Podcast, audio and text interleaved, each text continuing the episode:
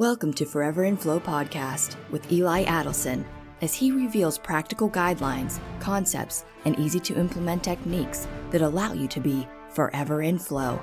Imagine what your life would be like if you were able to effortlessly step into flow, dive right into synchronicity, experience more fun, more abundance, and intentionally slip into flow forever. And now, here's your host. Welcome, welcome. I'm Eli Adelson, and this is Forever in Flow. And last time we kind of got cut short on time. So we'll be picking up where we left off from the previous episode. Before we start, I just want to say Forever in Flow is in support of the Forever in Flow six month quantum and coaching program, which is a program that provides one-on-one attention to help clear any blocks or anything like that within inside of you that's preventing you from being in flow more of the time. And one of the unique things about this program is we have a 24 7 quantum clearing program that's being played just for you, just on your behalf for the duration of the program. And not only that, you work one on one with our, our trained and, and certified guides, many of them have a numerous array of different types of healing techniques and coaching techniques to help you step into flow. That being said, if you do have any questions, please email me at fif.pod1 at gmail.com and I'll be happy to answer any questions that you might have in terms of getting into flow. And now let's uh, let's resume where we were before. So at the end of the last episode, I talked about my favorite way to wake up in the morning and morning routine to help me step into flow and to help me start the day on a more passionate, excited foot rather than just that wrong side of the day, bedhead sort of thing. And I mentioned that sometimes you might get out of this technique, you might do this and then go back into your day and all of a sudden be deflated and feel like what you've done the meditation with this technique the we like to call it five minutes for a thousand hours.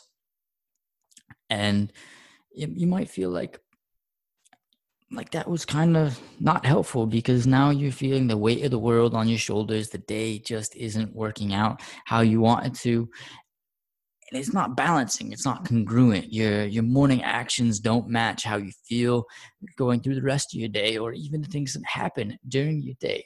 And i just want to say that's okay. I've experienced it too and i completely understand that frustration and those feelings. So in order to help this one of the things that that we've developed and we've done is another sort of meditation visualization technique. And I'm sure you've heard it from numerous sources before, but one more can't hurt. It's called the red balloon technique. It's also one of my favorites. I don't do this as often as I should, mainly because I'm a little bit too frustrated at that point, and sometimes I'm I fail to take my own advice. So when you're feeling these frustrations, when when you're feeling the weight of the world on your shoulders, we just want to come to a moment where we can settle down, preferably close your eyes.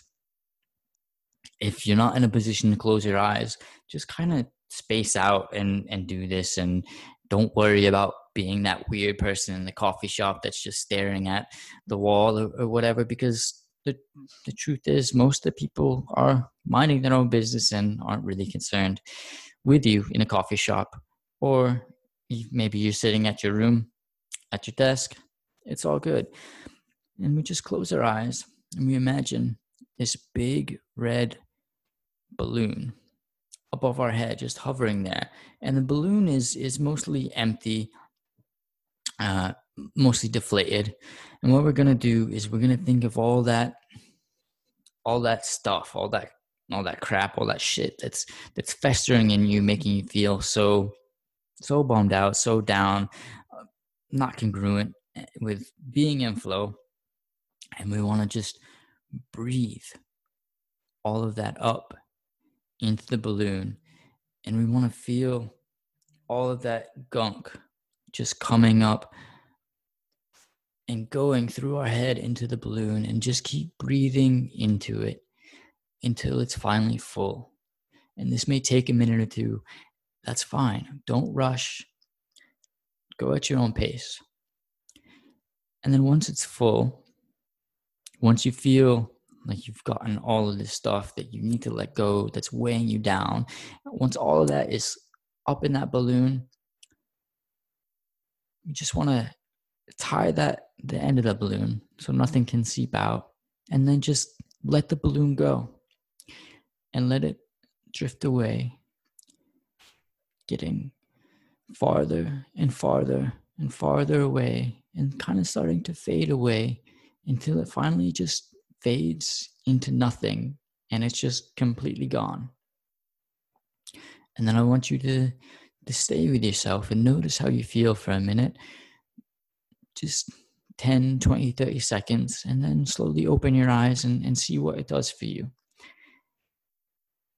It's a really quick and easy way to let go and to kind of reset the things that are going on and, and, and to bring you back to at least a neutral position throughout the day. And, and I like doing it when I'm frustrated, when I'm stressed out, when when i'm when it's just a bad day and and then you can kind of start the day over again at that point.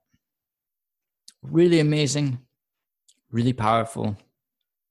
I just wanted to share that with you quickly. So you can start to use it in conjunction to the first technique that that i showed you.